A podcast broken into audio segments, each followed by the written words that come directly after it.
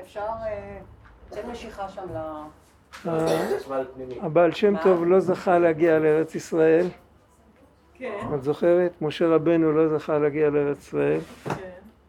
ויש בכל הדברים האלה, יש עוד הרבה כאלה שהם התחילו כל מיני דברים ולא זכו והם היו אנשים זכים. הם לא זכו לסיים אותם. וזה יורה? אה, וכל זה, יש, יש כל מיני היבטים, איך אפשר להסביר את זה, אני, אבל בפשטות זה בא ללמד אותנו משהו. אם נסתכל ב,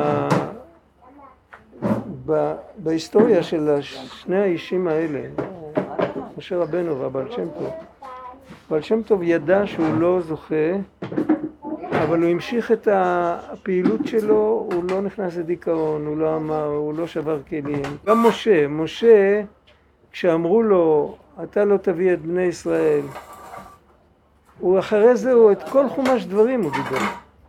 זה קורה במדבר, את כל חומש דברים, כל ה... זה, הפרשיות של חומש דברים זה ערכי נצח, זה לא דבר שקרה לשעתו, זה כאילו, למעשה כל היהדות נמצאת שם. את כל זה הוא דיבר מתי שהוא ידע שהוא את המערכה האישית שלו הפסיד. ובזה יש לימוד מאוד גדול. והאנשים האלה נבחרו כי הם יכלו לעמוד בזה. בן אדם קטן יותר, אם הוא היה מקבל שיעורי בית כאלה, הוא לא היה מצליח לעשות אותם. הם הצליחו. איזה ברירה הייתה לו? להגיד, בסדר, אם, אם לא חפץ בנו השם, אז אני הולך להיות בן אדם פרטי. מישהו אחר, יהושע יכניס אותם, אז שהוא כבר יתחיל לקחת את ההנהגה עכשיו.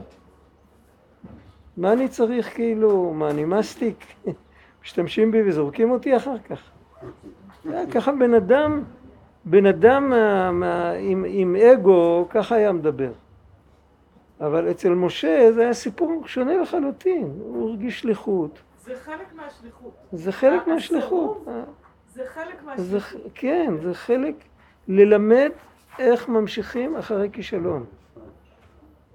וזה בדיוק מה שדיברנו שבוע שעבר על, על האספקלריה המהירה. אבל בכל זאת הוא התחנן והתחנן והתחנן. להתחנן הוא ביקש כי, כי זה חלק מהעניין שלו. הרבה פעמים ששמים למישהו שומר סף, לא יודע אם זה מוכר הביטוי הזה שומר סף, אבל אה, בהרבה, לפני הרבה דלתות שמעבר לדלת יש משהו טוב, יש תמיד שומר שלא נותן להיכנס. יש את זה בכל השטחים, אני לא מדבר על שומר פיזי ועל דלת פיזית, אבל הרבה פעמים, הנה, משה רבנו כשהוא עומד בסנה, אז אומרים לו של נעליך מעל רגליך. הביטוי הזה של נעליך מעל רגליך זה כמו שאומרים, או כמו שאומרים לכהן גדול, לפני שהוא נכנס ביום כיפור, אומרים לו ראה לאן אתה נכנס למקום אש להבת שלהבת. כאילו, הוא עושה פוס שבע ימים לפני שהוא נכנס לקודשי הקודשים. מה זה הדבר הזה? יש כאן איזו אמירה של כמו שאומרים, אה, בואו נגיד את זה אחרת, נעשה מזה סיפור, אז זה יהיה יותר מובן. יש סיפור בתלמוד על בית מדרשו של רבן גמליאל. אז זה לא אלינו. בסדר. על בית מדרשו של רבן גמליאל אני לא יודע איזה היו שלוש רבן גמליאל. שניים לפחות. אני לא יודע איזה אבל היה בית מדרשו זה כנראה המאוחר יותר שעמד שומר בפתח וכל מי שלא היה תוכו כברו, הוא לא היה נקי בחוץ כמו, לא היה נקי בפנים כמו שהוא מראה בחוץ, אז uh, כל מי שלא היה תוכו כברו לא היה מכניס אותו. עד שבסוף uh, מישהו החליף אותו, את רבן גמליאל, היה סיפור שלם למה, החליפו את רבן גמליאל, ואז פתחו את השערים וכולם נכנסו. עכשיו שמעתי uh, שהרבי מקוצק, שהוא, שהוא קרא את, ה, את מה שכתוב בתלמוד, את הסיפור הזה של הרבן גמליאל שהעמיד שומר ולא נתן לאף אחד להיכנס, רק מי שתוכו כברו. אז הוא שאל, איך השומר ידע? איך השומר ידע? אתה יכול לדעת אם תוכי כבריא או לא תוכי כבריא, איך, איך... אז הוא אמר, אתם לא מבינים, השומר לא נתן להיכנס לאף אחד. מי שבאמת רצה להיכנס, קפץ דרך החלון, נכנס דרך הרובה, הוא מצא דרך. מי שרק בא בשביל להגיד ניסיתי ולא הלך לי, בשביל לקבל את הכבוד בחזרה בכפר שלו. אני הייתי מאלה שניסו ולא הצליחו. אז, אז אותו אחד, אותו אחד מסתפק בזה והוא ברוב נימוס עושה אחורה פנה והולך הביתה. אבל מי שבאמת רוצה, הוא נכנס בסוף. לזה, לרעיון הזה של הרבי מקוץ, קוראים לזה שומר הפתח. זה סוג של מניעה שהיא לא נועדה למנוע, אלא היא נועדה, נועדה לסנן. לסנן את מי שרוצה, מי שרוצה באמת.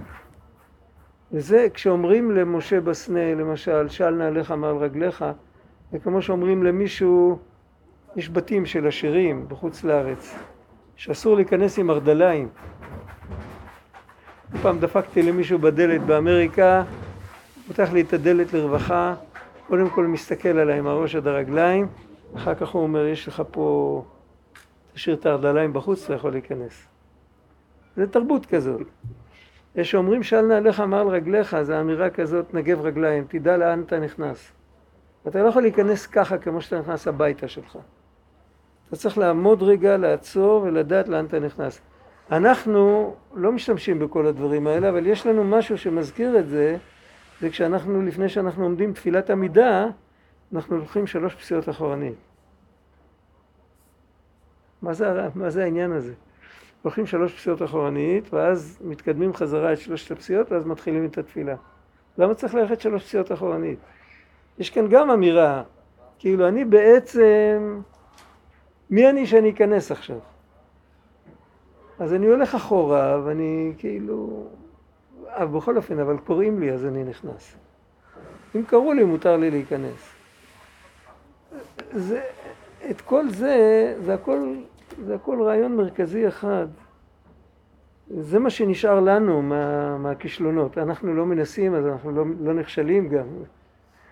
אבל גם, בעבודה האמיתית לא מסתכלים על כישלונות. כתוב גם קרוב השם לכל קוראיו. לכל אשר קראו באמת.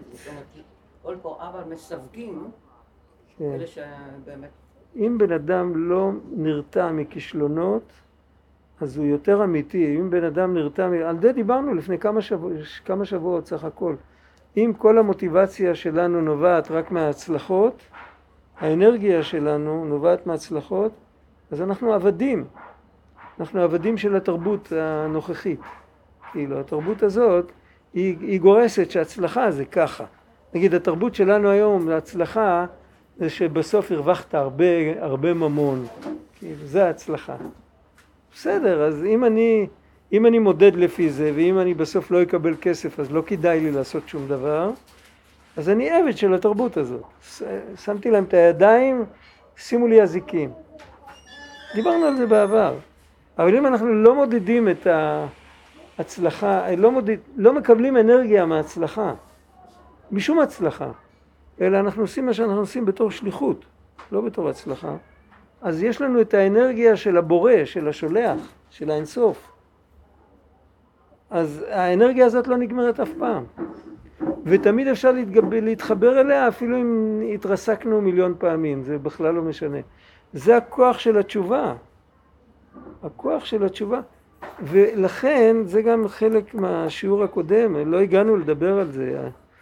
הוא כל כך הרבה שיבח, הוא אמר שעיקר העבודה של, החג, של חודש החגים ולהתחבר לארץ ישראל. ארץ ישראל זה דוגמה קלאסית של חוסר הצלחה. רצינו להיכנס לארץ, קיבלנו בית סוהר 40 שנה במדבר. בכלל היינו כבר בארץ, אז קיבלנו 210 שנה בית סוהר במצרים. אחר כך קיבלנו עוד 40 שנה, אה, לא בית סוהר, אבל ריתוק. קיבלנו ריתוק.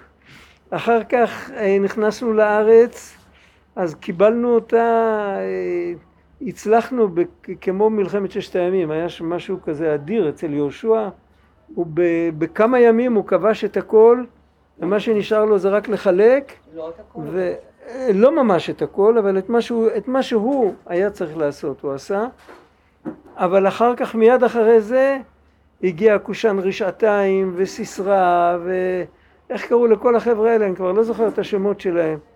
זה היה חוסר הצלחה לגמרי, וכל פעם שהצליחו איכשהו להשתחרר, אז אחרי 40 שנה, אחרי 80 שנה, אחרי... תמיד זה חזר. אחר כך כבר התחילה המלוכה, אז המלך הראשון התרסק מיד. אחר כך התחילה שולשלת של מלוכה, אז אחרי שתי דורות היא כבר התפלגה לשניים.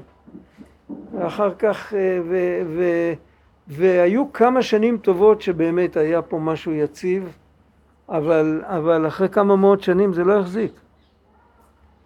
היו ממלכות של יהודים בחוץ לארץ שהחזיקו יותר מעמד מממלכת ישראל בארץ ישראל. הממלכה הכוזרית, לא לפי מה שלומדים בהיסטוריה הרשמית, אבל לפי העדכון של יצחק בן צבי כותב על זה, לפי מה שחקרו אחר כך, בספרי הלימוד לא תמיד משנים, לפי מה שחקרו את כל הדעותות של... הממלכה הכוזרית התקיימה באותו מקום 600 שנה. 600 שנה. מסוף ימי האמוראים עד, אה, עד תחילת ימי, כל הדור דור של הדורות של הרבנן סבוראי והגאונים, הם היו קשורים עם גאוני בבל. היהודי שגייר אותם הגיע מכורדיסטן. הם החזיקו מעמד עד שבאו הרוסים וכבשו אותם והפיצו אותם לכל עבר, ואז הם התערבו בכל מיני שבטים יהודיים שחיו מסביב. אבל, אבל הם חיו 600 שנה, הם היו עצמאים. הם התרח, התרחבו והתכווצו, אבל בארץ אף פעם לא היה ממלכה יהודית 600 שנה רצוף. דווקא בארץ. כי הארץ היא קדושה, וצריך לבוא אליה עם, עם, עם, עם מניע קדוש. וכל פעם שלא עמדנו בקריטריון הזה, אז נכשלנו, ונכשלנו, ועדיין עד היום אנחנו עדיין דבוקים באותו הארץ, שכל כך הרבה היה קשה להגיע אליה. למעשה זה לא רק משה לא נכנס לארץ. משה היה דוגמה לא להיכנס לארץ, אלא להמשיך. הרי משה נקבר כביכול בחוץ לארץ, אבל זה לא נכון, זה לא חוץ לארץ. זה הנחלה של שבט גד. זה ליד הנחלה של שבט ראובן, בין שני השבטים, שם הוא נקבר. אנחנו לא יכולים לזהות את המקום שהוא קבור. נעלם קברו מאיתנו. אבל את הנקודת ציון הגיאוגרפית, את הר נבו, אנחנו מזהים. אתה עומד בבקעה, אתה יכול לראות את הר נבו. זאת אומרת שהוא באיזשהו מקום, הוא כבש חלק מחוץ לארץ, הפך אותה לארץ ישראל, והוא נקבר שם, הוא רק לא עבר את הירדן לארץ ישראל העיקרית. אז גם בזה יש איזו אמירה. גם בזה יש איזו אמירה. אתה לא, אתה לא יכול להיות פרפקט, הרבה פעמים אנחנו, לא שאנחנו לא מצליחים לגמרי, אנחנו נכשלים. הרבה פעמים אנחנו פר, פרפקציוניסטים. אנחנו לא יכולים לעשות את הכל הכי הכי בעולם, אז אנחנו פורשים לגמרי. וזה מראים לך, כתוב לא תבוא אל הארץ, אתה לא תעבור את הירדן, אז הוא נקבר בעבר הירדן. הוא לא חזר חזרה לחוץ לארץ לגמרי. זאת אומרת, במילים אחרות, אני לא יכול לעשות הכל, אני אעשה מה שאני יכול. זה לא לכבוד לי. בסדר, מוותרים על הכבוד. זה הלימוד.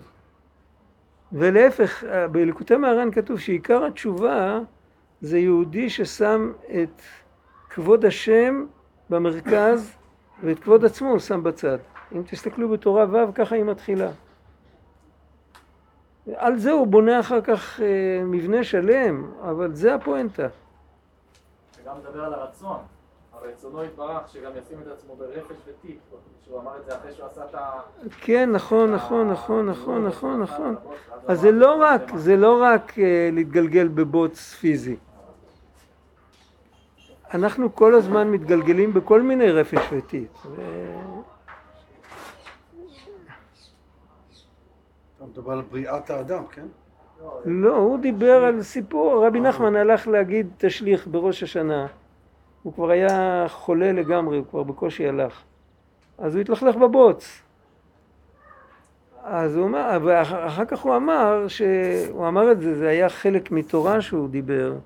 הוא אמר, כן, צריך, אה, בשביל לקיים את רצון השם, אפילו אם זה רק מנהג, צריך לפעמים להתגלגל בבוץ. אבל האמירה שם היא לא רק אמירה כזאת, זו אמירה של אה, כאילו... הרבה פעמים מפגש בין כוחות שונים, יכול להיות שעבור חלק מהם זה להתגלגל בבוץ. ברפש אתה מתכוון. ברפש. להתגלגל ברפש, ואף על פי כן, אם זה מה ששלחו אותנו לעשות, אז אנחנו חייבים, אין מה לעשות. עושים מבט יד בוץ.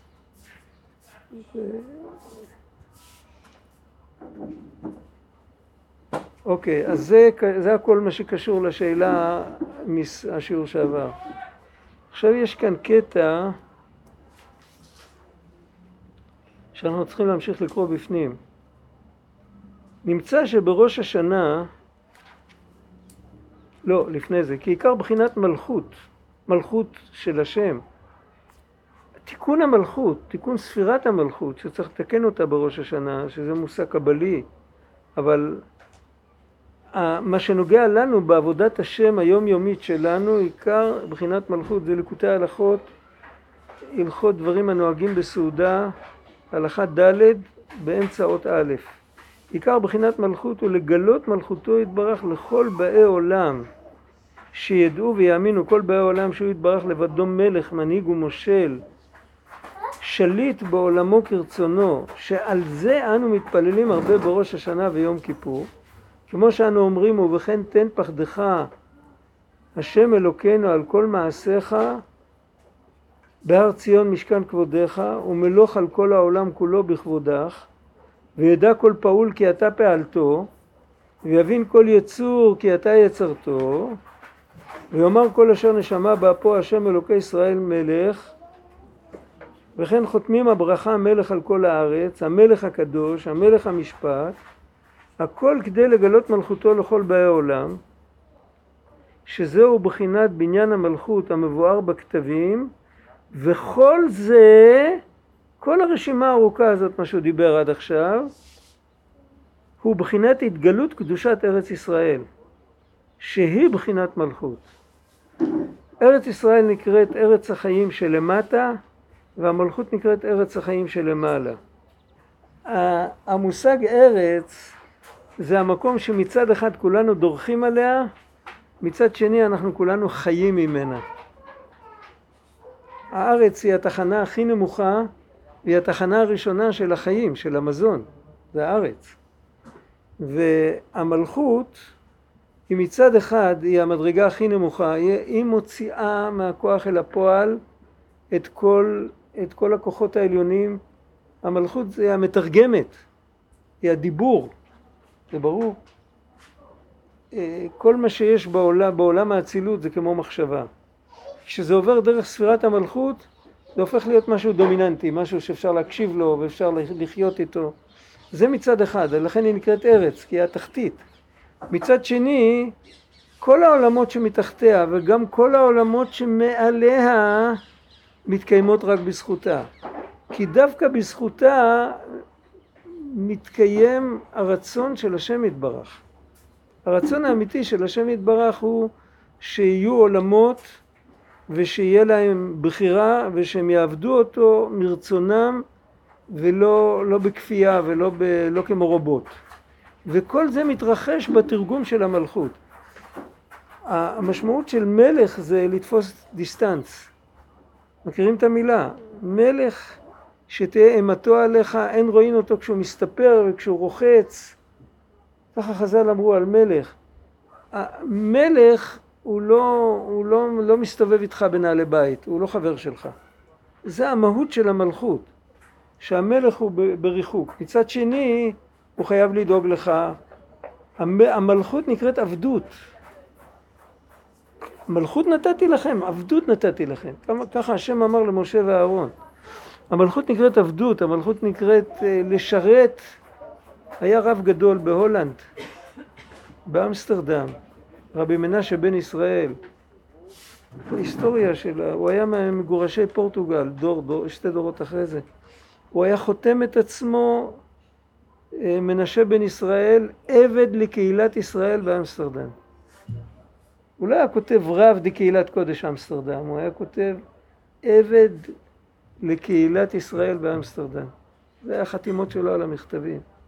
הוא כתב הרבה ספרים, היה אחד מהכי גדולים. אז משה רבנו אמרו לו עבד, זאת אומרת המלכות יש, היא גם מלך וגם עבד. זאת אומרת מצד אחד היא המקום שהיא נקראת כוס ישועות, היא כונסת בתוכה את כל האורות והגילויים, היא כמו הדיבור, היא מצד עצמה היא כלום, לית לה מגרמה כלום.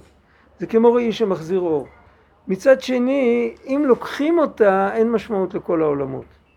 אם כל העולמות יהיו, לא יעברו דרך הצמצום של המלכות, וכולם יישארו עם כל האורות והגילויים של העולם העליון, אז אם כן לא צריך אותם.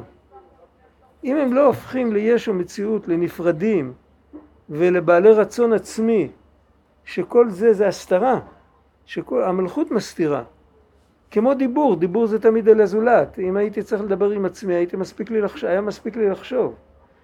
הדיבור שלי זה אל הזולת, הדיבור של השם זה יוצר את התחושה שאנחנו זולת.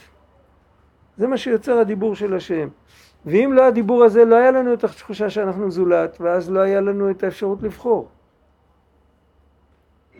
ולכן המלכות הזאת היא העיקר בכל העולמות, אז בעולם הרוחני זה ספירת המלכות של עולם האצילות, ובעולם הגשמי זה ארץ ישראל. ארץ ישראל יש בה את הנקודה של הבחירה. יש מצד אחד קדושה עליונה, השראת השכינה, בית המקדש, נבואה, ניסים. בארץ ישראל תמיד היו ניסים נוראיים והיו חורבנות נוראיות. שני הכיוונים זה הלך.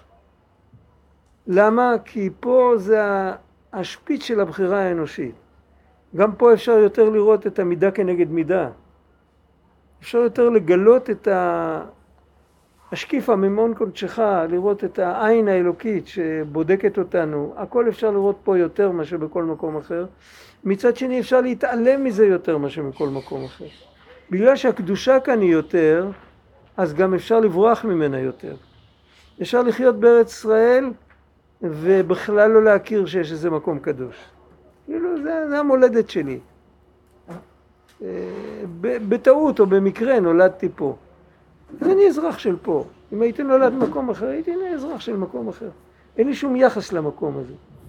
וזה הכל, זה ארץ ישראל זה המקום שזה מראה כאילו זה מחדד את הבחירה האנושית עד הסוף והאפשרות להתעלם מהקודש בחוץ לארץ אין את הקודש שאי אפשר להתעלם ממנו כי הוא לא נמצא שם.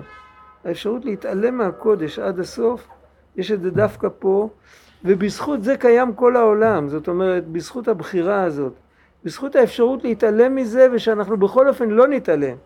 פעם דיברנו על זה, אני לא זוכר מתי זה היה.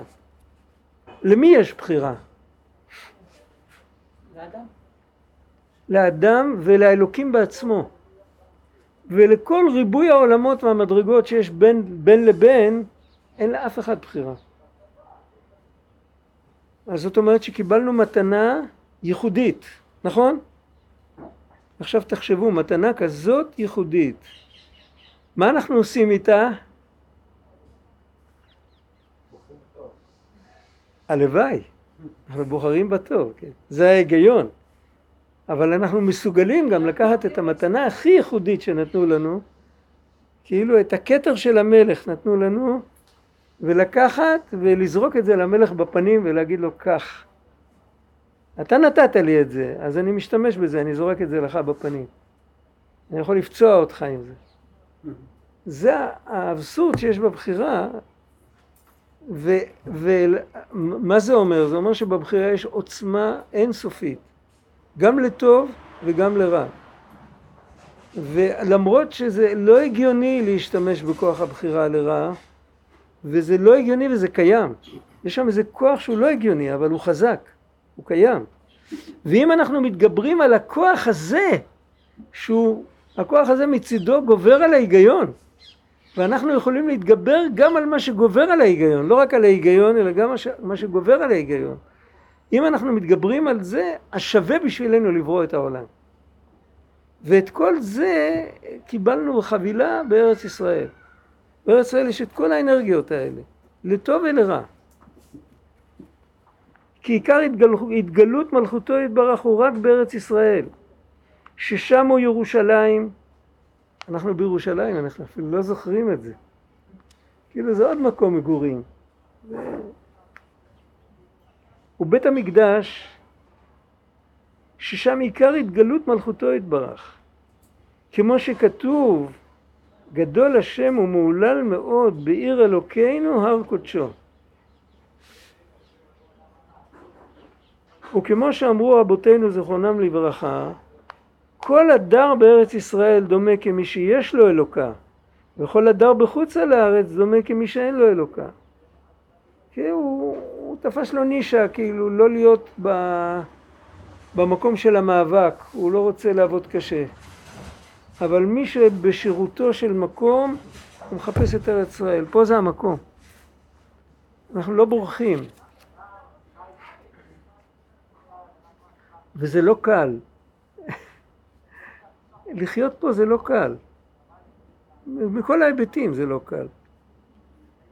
ובשביל זה אומרים בכניסת ראש השנה מזמור להשם הארץ ומלואה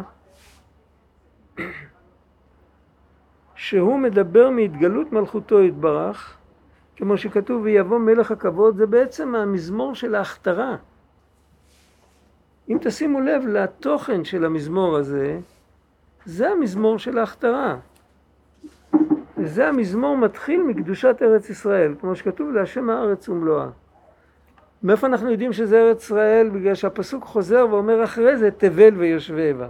אם היה כתוב רק פעם אחת ארץ זה היה כל הקוסמוס. אבל אם כתוב מיד אחרי זה תבל, אז זה כבר כל הקוסמוס. מה זה הארץ שכתוב בהתחלה? הארץ זה הנקודה של ארץ ישראל. כמו שפירוש רש"י שם בתהילים, כי עיקר התגלות מלכותו יתברך בארץ ישראל, על כן בראש השנה שאנו עסוקים לגלות מלכותו, העיקר הוא לגלות קדושת ארץ ישראל ששם תתגלה מלכותו יתברך כנזכר לעיל. מה זה המושג של לגלות את הקדושה של המקום? זה קשור עם עוד כמה היבטים. כל העולם כולו כתוב בספר יצירה, הוא, יש בו שלוש אפיונים. יש עולם שנה נפש, כולם מכירים את זה. זה מרומז במעמד, בקבלת התורה, מעמד הר סיני. והר סיני עשן כולו מפני אשר ירד עליו השם באש, עשן זה ראשי תיבות עולם שנה נפש.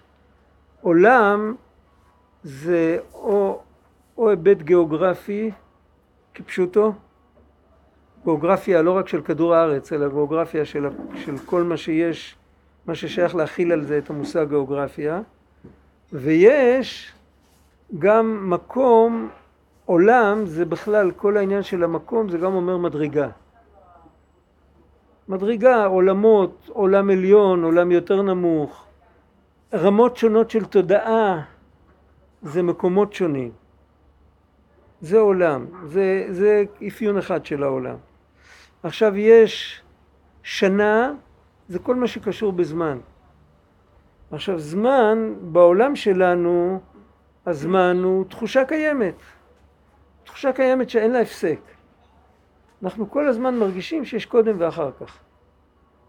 אפילו אם יסגרו אותנו באיזה חדר חשוך ולא לא נוכל למדוד כמה זמן עבר, אבל אנחנו יודעים שעבר זמן. יש קודם ויש אחר כך. במושג רוחני יותר יש, יש מדרגות של תודעה ושל עולמות שאין שם מושג כזה של קודם ואחר כך. אבל יש שם מושג של סיבה ותוצאה. סיבה ותוצאה שבאים סימולטנית. כמו שאתה נעמד מול ראי, אז אתה מיד רואה את עצמך. זה לא לוקח זמן, במושגים שלנו זה לא לוקח זמן. אם, אם היית יכול למדוד אה, אה, את מהירות האור זה כן היה לוקח זמן, אבל במושגים הפשוטים זה לא לוקח זמן. אז אף על פי כן, אבל מי קודם למי, התמונה או אתה? אתה, אתה הסיבה והתמונה היא התוצאה, אז יש כאן קדימה ואיחור. אם נגיד למשל נדבר על צמצום שהוא מאפשר לנו, יש זכוכית שחורה שמאפשרת לנו לראות את השמש. אז הסיבה לראיית השמש, לא לשמש, לראיית השמש. הסיבה היא קודם כל הזכוכית השחורה, ואחר כך בעקבות זה אנחנו יכולים לראות את השמש. זה ברור, זה לא, זה לא קשור למדרגה, ודאי שהשמש היא מדרגה יותר עליונה, אבל זה קשור לאפשרויות. זמן זה אומר אפשרויות. סיבה, תוצאה, התאפשר משהו, לא התאפשר משהו. אין זמן זה כמו שאומרים לא התאפשר משהו. זה חלק או זה עוד חלק, ויש את החלק האחרון שזה הנפש, שזה בעצם החלק הראשון, רק הוא הכי גבוה אז אנחנו מגיעים אליו אחרון. המושג נפש זה החיות של הגיאוגרפיה, של המקום ושל כל רמות התודעה והחיות של הזמן. החיות זה הנפש. עכשיו כשאנחנו מדברים על נקודה של התגלות מלכותו יתברך, אז בגיאוגרפיה זה ארץ ישראל. ובירושלים ובית המקדש וכל העשר קדושות. עכשיו איפה יש את זה בזמן? אז זה בראש השנה. כל חג יש לו את האפיון שלו, כל חג הוא ראש השנה לנושא מסוים. פסח זה ראש השנה של החירות. סוכות ושמחת תורה זה ראש השנה של השמחה. חנוכה זה ראש השנה של מסירות נפש. גם פורים באופן אחר.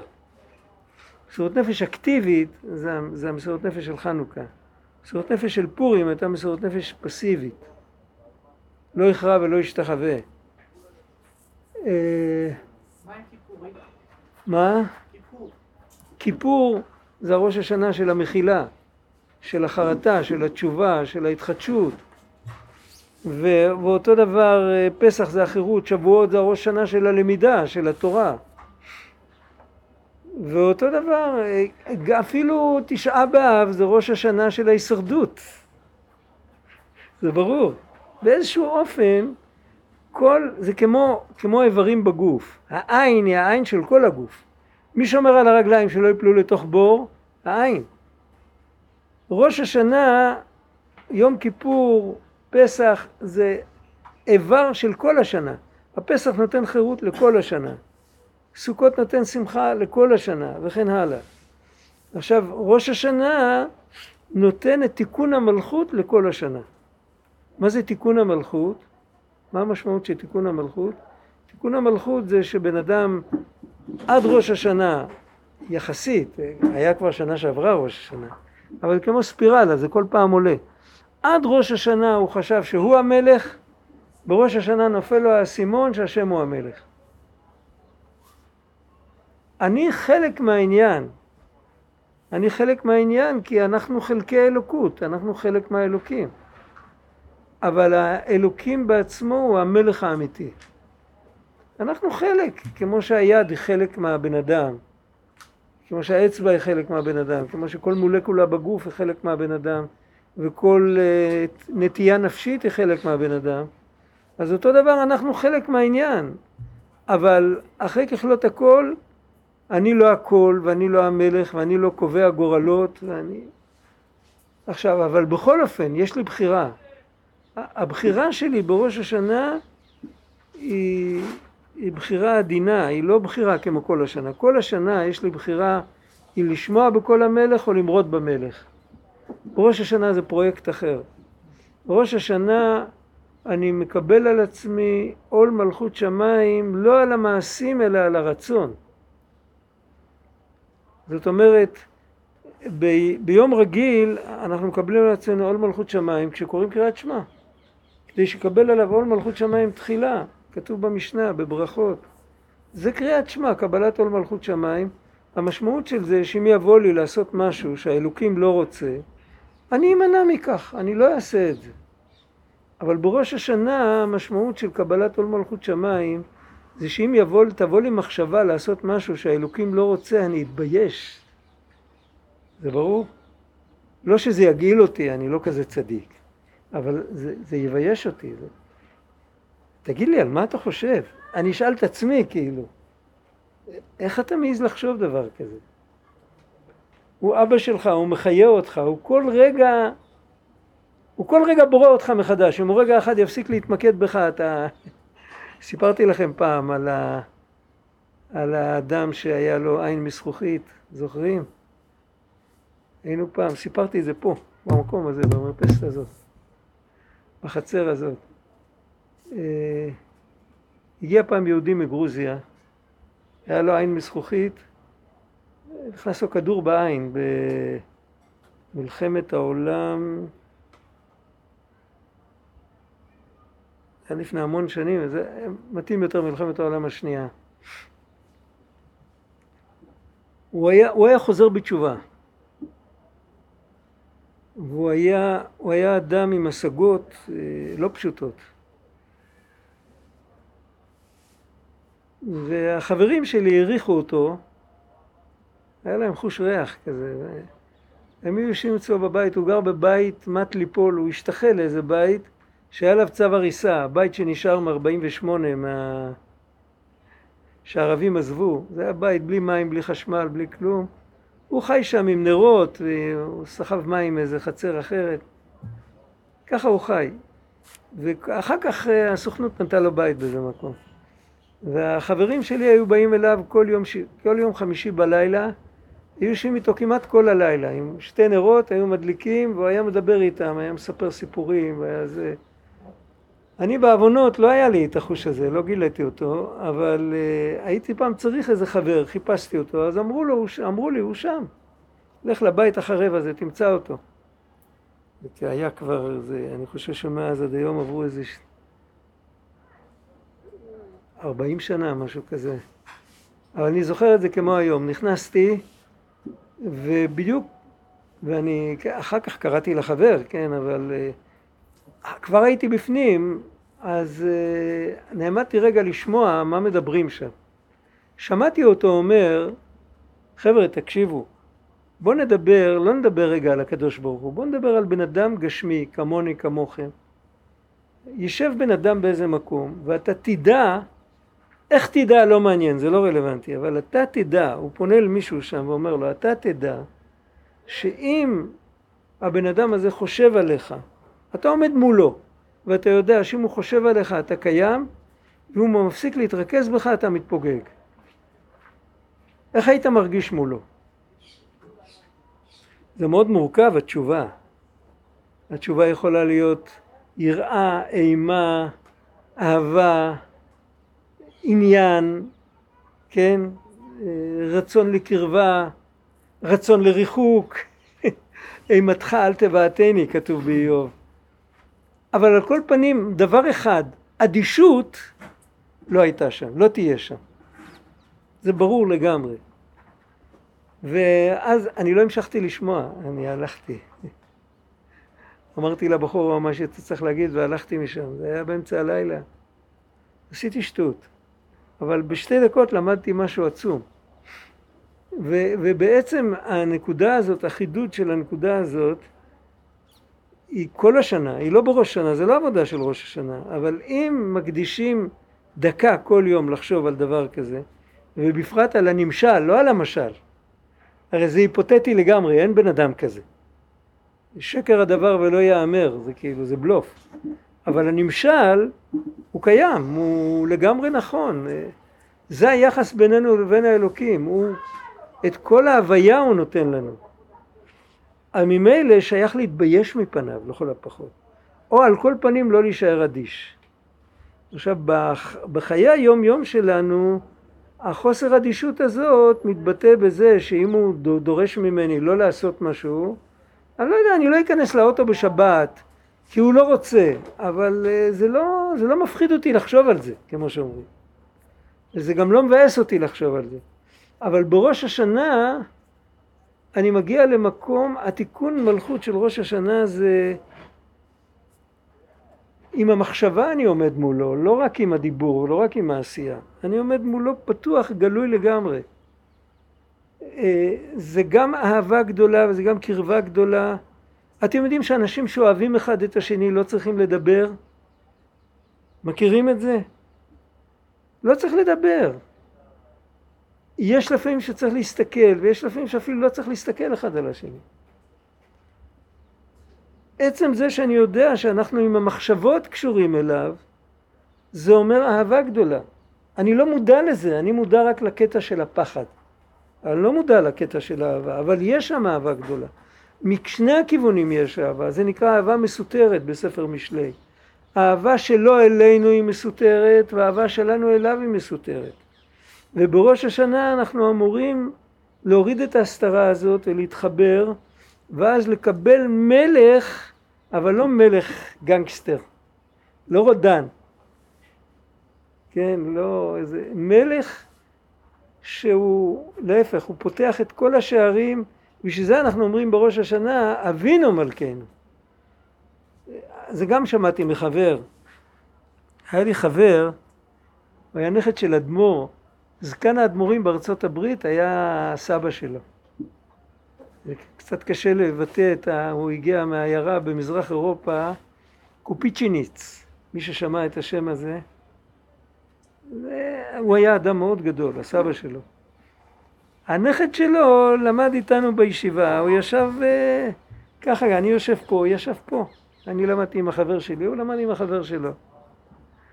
הוא לא התנסה ולא כלום, ולא היה אחד מהחבר'ה. הוא היה צדיק גדול, הנכד הזה. אז הוא פעם אמר, הוא אמר לי, אני לא זוכר על מה דיברנו, אני לא זוכר באיזה הקשר, אבל כנראה שזה היה בהקשר הזה שאנחנו מדברים עכשיו. הוא אמר לי, תקשיב, ילד גודל בבית של אבא, וכל האבות משחקים עם הילדים שלהם וזה, ואצלו זה קורה פחות. האבא, האבא תמיד עסוק, הוא תמיד בישיבות, והוא תמיד באספות, ותמיד אה, באים אליו המון אנשים, והילד לא מבין מה, למה נגרע חלקו ואבא שלו הוא ככה, עד שהוא גודל והוא מתחיל לקלוט שהאבא שלו הוא המלך. והמלך הוא בן אדם עסוק, אין לו שעות עבודה רשמיות. אז, אז תגיד לי, ברגע שהוא נודע לו שהאבא שלו מלך, הוא מפסיק להיות אבא שלו? עכשיו, מה המובן מאליו? איך הוא קורא לו כשהוא בינו לבין עצמו? איך הוא חושב לעצמו? הוא חושב אבא או הוא חושב המלך? חושב אבא. ברור לגמרי, הוא אומר, ככה צריך להיות עם השם יתברך. קודם כל הוא האבא שלנו. ומאבא אין לאן לברוח, מאבא אי אפשר להתגרש. זה אבא, אבא זה אבא. רק כשאנחנו מבינים יותר, אנחנו מבינים שהאבא שלנו בחר להיות מלך על כל העולם. ואותנו הוא שם פה כדי שאנחנו נמליך אותו על כל באי העולם. שאנחנו נגלה לכולם שיש מלך. ושאם הם יזכו, אז הוא גם יהיה אבא. אצלנו זה מתחיל מזה שהוא אמר לנו בנים אתם, בניי. זה דבר שצריך לחשוב עליו. כשמדברים על זה, זה לא עושה את העבודה. זה לא עושה את העבודה. זה יכול, אם מקשיבים ולא מדברים, לכם יש עכשיו את המעלה שאתם לא צריכים לדבר. אתם יכולים לשמוע ולשתוק, אז זה יכול לעשות לכם משהו יותר ממה שזה יעשה לי, כי אני מדבר. וכשאני מדבר, אז אני פעיל, אז אני קיים. ואז אני יכול להתקיים בגסות ובגאווה וביופי, איזה יופי דיברתי. אבל מי שמקשיב הוא פטור מהיצר הרע הזה, אז קודם כל הרווחתם. הדבר השני, בן אדם שותק והוא לוקח לעצמו דקה לשתוק ולשחזר את כל הדברים האלה, כל השנה, רק כשמגיע בראש השנה, אז הוא יכול לעשות את זה יותר, עכשיו נשאר עוד שבוע, בדיוק שבוע. אז לא צריך לחכות לרגע האחרון. אפילו טיול פשוט לסיני מתכננים שבוע קודם. לקבל את הקדוש ברוך הוא בעצמו למלך לא כדאי להשאיר לרגע האחרון. וכדאי להשקיע כל פעם דקה, שתיים, כמה שאפשר, כל פעם שצריך לחכות למשהו. זה קטע אחד, עכשיו יש לנו עוד קטע בהמשך שהוא, אין לאף אחד ספר, יש למישהו ספר פה? לא. אז לא, לא, יש לי ספר. אז רק רציתי, כי אני מדלג עכשיו. אה, עכשיו גם לי יש את השמש. היא בדיוק הגיעה למקום שהזכוכית מחזירה לי את זה. אימו אנוכי לצרה, זה בסדר. לא, לא, לא נורא. אה, אוקיי. אה, זה בחינת מלכיות זיכרונות שופרות. זוכרים את העניין? יש לנו שלוש ברכות אמצעיות בראש השנה במוסף, כל, שנה, כל השנה, כל פעם שיש מוסף, יש שבע ברכות, יש שלוש ברכות, שלוש ברכות אחרונות וברכה שביעית באמצע. ובראש השנה יש שלוש ברכות באמצע. אחת נגמרת מלך על כל הארץ, אחת נגמרת זוכר כל הנשכחות, זוכר הברית, כי זוכר כל הנשכחות אתה ומעולם, עקדת יצחק לזרעו היום ברחמים תזכור, ברוך אתה השם זוכר הברית. והזיכרונות זה הכי מרגש, זה כאילו אתה זוכר מעשה עולם, פוקד כל יצורי קדם, ממש הוא משחזר את כל ההיסטוריה שם, את כל הזה, ואחר כך יש את השופרות, שזה, הוא מדבר על מעמד הר סיני ואחרי זה על כל, כמעט על כל המקומות שמוזכר השופר בתנ"ך, כולל הגאולה העתידה, ואז uh, הסיום זה כי אתה שומע קול שופר ומאזין תרועה ואין דומה לך, ברוך אתה השם שומע כל תרועת עמו ישראל ברחמים. זה פחות או יותר עם שינויי נוסח קלים מסידור לסידור, אבל זה, זה השלד של העניין. ו... וכולם הם מבחינת התגלות קדושת ארץ ישראל. גם כשאומרים מלכויות, גם כשאומרים זיכרונות, גם כשאומרים שופרות, צריך לזכור שזה התגלות קדושת ארץ ישראל. כי מלכויות זה מבחינת ארץ ישראל, זה, על זה דיברנו הרגע, כי עיקר התגלות מלכותו יתברך הוא בארץ ישראל כנזכר לעיל. זה שמתחילים מלכויות, ההתחלה של פסוקי מלכויות מתחילים מתפילת עלינו לשבח. באמצע תפילת עמידה אומרים תפילת עלינו לשבח. שהוא שבח נפלא מגדולת מלכותו יתברך. אצלנו עלינו לשבח הרבה פעמים הופך להיות תפילת הדרך. אומרים אותו בדרך החוצה. אבל במקור, אם מישהו שם לב מה כתוב שם, זה משהו, ממש משהו מאמן. ועל ידי השבח הקדוש הזה נכנסים לארץ ישראל, כי איתה מופיע במקורות שלנו, כתוב, מי חיבר את עלינו לשבח? מי חיבר את זה? יהושע. מתי הוא חיבר את זה? מתי שהוא חיכה שהוא יוכל להיכנס לארץ ישראל. שהוא היה. עבר את הירדן והוא חיכה שייתנו לו את האוקיי. שיהושע עם ישראל כבשו את יריחו על ידי השבח הזה. כי אמרו אז עלינו לשבח. ויריחו הוא התחלת הגבול של ארץ ישראל. על יריחו כתוב שזה המנעול של ארץ ישראל. האמת שגם כאן צריך רגע אחד להפסיק ולדבר איך שזה בנפש. למה קראו ליריחו יריחו? ירח משהו. הם גידלו שם אפרסמון, לא מה שקוראים היום אפרסמון בחנות ירקות. יש צמח, הוא בלועזית נקרא בלסמה. זה, זה מילה לטינית. לא יודע איך קוראים לזה, ב, לא יודע, באנגלית, בשפות שמדברים היום. אבל ב- בעברית העתיקה קראו לזה אפרסמון. זה היה צמח שעשו ממנו שמן, שלשמן הזה היה ריח מיוחד, טוב, הוא היה מאוד מאוד יקר וכמעט, הוא צריך הרבה חום והרבה מים. איפה גידלו אותו? בעין גדי, ליד המעיינות. בוא נדבר שלא היה אז צנרת וכל זה, לא יכלת, באילת לא היה מים. בעין גדי וביריחו גידלו אותו, בכל הסביבה היו באים לקנות אותו. ועל שם הריח קראו לזה יריחו. עכשיו זה הצד, כמו שאומרים זה האנתרופולוגיה, זה ההיסטוריה, זה מה שלומדים בחוכמות חיצוניות. מה כתוב בפנימיות? כתוב שיריחו היה מנעול של ארץ ישראל. זה, זה כמו ריח, כשאתה מתקרב למשהו שיש לו ריח טוב, לפני שאתה מחזיק אותו ביד, אתה מרגיש את הריח, נכון? אז זה כמו אצלנו, אם כל אחד מאיתנו, אם נסתכל על כל אחד מאיתנו כעל ארץ ישראל, אז ארץ ישראל בעצמה זה השכל, הרגש, הכישרונות, האופי, כמו שאומרים, הרצונות, עכשיו ההתנהגות שלנו, התנהגות היא לא תמיד אה, אה, איזשהו דבר קבוע. אנחנו יכולים להתנהג ככה ובשנייה אפשר להחליף התנהגות. זה כמו הריח.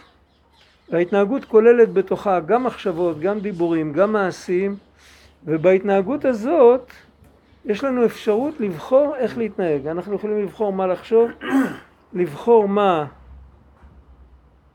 לדבר ולבחור מה לעשות. זה המפתח לאישיות שלנו. אם נבחר לדבר נכון, לעשות נכון ולחשוב נכון, אז האישיות שלנו לאט לאט תתחיל להשתנות מבפנים גם. זאת אומרת שאם כובשים את יריחו, אז אפשר לכבוש אחר כך את ארץ ישראל, ולכן אה, יריחו נקראת מנעולה של ארץ ישראל. עכשיו, כדי לכבוש את יריחו, או מבחינה מנטלית, מבחינה פרטית, כדי לכבוש את המחשבה, דיבור ומעשה, צריך להתבונן בתפילה של עלינו לשבח.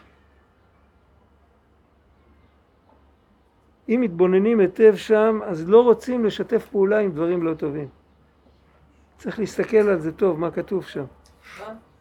כן, איך זה מתקשר לכיבוש? עוד פעם. איך זה מתקשר לכיבוש שנעשה בחוש השמע, בקולות וב- ובכל כן, הרעשים והחצוצרות כן. שהיו שם? איך זה מתקשר למה שאמרת עכשיו? על- המחשבה, דיבור ומעשה. שכבשו בשופרות. שכאילו הכיבוש נעשה על ידי רעש בעצם. על ידי- נכון, נכון, אז נכון, איך זה- נכון. איך זה מתקשר? נכון? נכון, נכון, נכון, נכון. אולי זה ה- השופרות. ה- יש ריכוז ממקום רחוק, צריך להבין את זה. זה, זה הנפש שלנו עובדת כמו ספירלה. דיברנו על זה, בצד אחד יש אור, בצד אחד יש חושך. וזה חוזר על עצמו כמה פעמים. אה, אנחנו אומרים תקע בשופר גדול לחירותנו, סנס לקבץ גלויותינו, יצאנו יחד מארבע כנפות הארץ. אם רוצים לקבץ אנשים והם לא בטווח ראייה, בדרך כלל בעולם העתיק הרימו דגל, שאו נס על ההרים, אבל לא תמיד בן אדם אה, לפעמים נמצא מאחורי קיר, הוא לא רואה. אבל כשתוקעים בחצוצרה או בשופר, אז אפשר לקבץ את כולם. זאת אומרת, מתי שאנחנו מאוד רחוקים, אנחנו זקוקים לרעש. והפסוק המפורש שכתוב על זה בתנ"ך, גם אותו אומרים ב... בתפילה של ראש השנה, והיה ביום ההוא ייתקע בשופר גדול, ובאו העובדים בארץ אשור והנידחים בארץ, זאת אומרת העובדים והנידחים צריכים את השופר הגדול. אבל אחרי שהם באים, אז צריך לתת להם להקשיב לא רק אה, חצוצרות, אלא גם דיבורים. והעיקר העיקר נעשה על ידי המחשבה. כשהם כבר בפנים, אז צריך לתת להם על מה לחשוב. ואם בן אדם כבר מחפש את הכיוון הנכון, הוא רוצה להיכנס לארץ ישראל הפרטית שלו, אז הוא צריך לבדוק היטב את המחשבות, את הדיבורים, את המעשים שלו, שזה היריחו, צריך לכבוש את יריחו. יש אה, בבית המקדש, קראתי בגמרא שהיה בעצם את המספר של הכלים, אז נגיד היה חלילים מ-2 עד 12, נבלים עד 6, והיה שני כלים רק יחידים שהם היו עד עולם, זה החצוצרות וכינור, שכינור זה היה בעצם כמו לבל קטן, עדין מאוד. שם אתה, אפשר לראות את זה, חצוצרות עד עולם וכינור זה... מה זאת אומרת עד עולם בלי סוף? מה, מה הגיע הכי רחוק? האקוסטיקה, לאן הגיע הכי רחוק? של איזה כלי? של איזה כלי? אה, דברים- אבל אומרים שהם... לא, עזוב את זה, חוץ מהמגרפה, כל הכלי נשיפה, מה הגיע הכי רחוק? אני לא יודע. יש מקום שנראה כמו חצוצרות. ביריחו היו שומעים אותם. כן, אבל אה, אוקיי, אני שואל מה הגיע הכי רחוק. אני ראיתי השבוע, ראיתי איזה מקור שכותב שאת החליל שמעו הכי רחוק. את החליל שמעו הכי רחוק. אני לא יודע, אני לא יודע מאיפה הוא לקח את זה, ראיתי את זה באיזה מפרש אה, די בן זמננו. אז ככה שאני לא לגמרי סומך עליו, אני לא יודע, אבל אה, יכול להיות שיש איזה מקור, אני לא יודע. הוא שואל למה, למה המשנה במסכת סוכה מדברת על כל התזמורת, אז היא קוראת לה חליל. החליל חמישה או שישה ימים בסוכות, היא לא אומרת כל, כל כלי הנגינה, אלא היא מדברת על החליל, והוא אומר שאת החליל שמעו הכי רחוק. לא יודע. כי שמו כן הוא חליל כמו חלל. כן, נכון. הוא בדרך כלל מוביל. אבל יכול להיות, יכול להיות, אני לא יודע. חלול. יכול להיות שכל החצוצרות היו רק מדי פעם ולא היו כל הזמן. אז אפילו הם יותר חזקים, אז לא, הם לא מאפיינים את התזמורת. רק המלאכה. בואו רק נראה איפה אנחנו עם השעון. יש לנו עוד, לא עוד הרבה זמן. התפללתם מנחה? עוד לא. בואו נעצור פה, ואנחנו נחזור בלי נדר אחרי החגים, אבל אה, שמחת תורה יוצא באיזה יום? שלישי. אז יצא שבוע אחרי שמחת תורה. ואז זה כבר יהיה לילה, יהיה חושך. עוד יהיה שעון קיץ, אבל כבר יהיה חושך. לא, יש שם כאלה. יש שעון קיץ עדיין.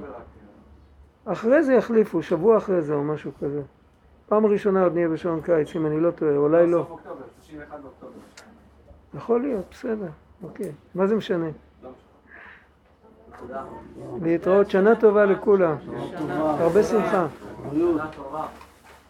בראש שנה צריך לשמוח, כך כתוב. גילו ברדה. השתבח שמו. אני ראיתי אותם, אני שמח.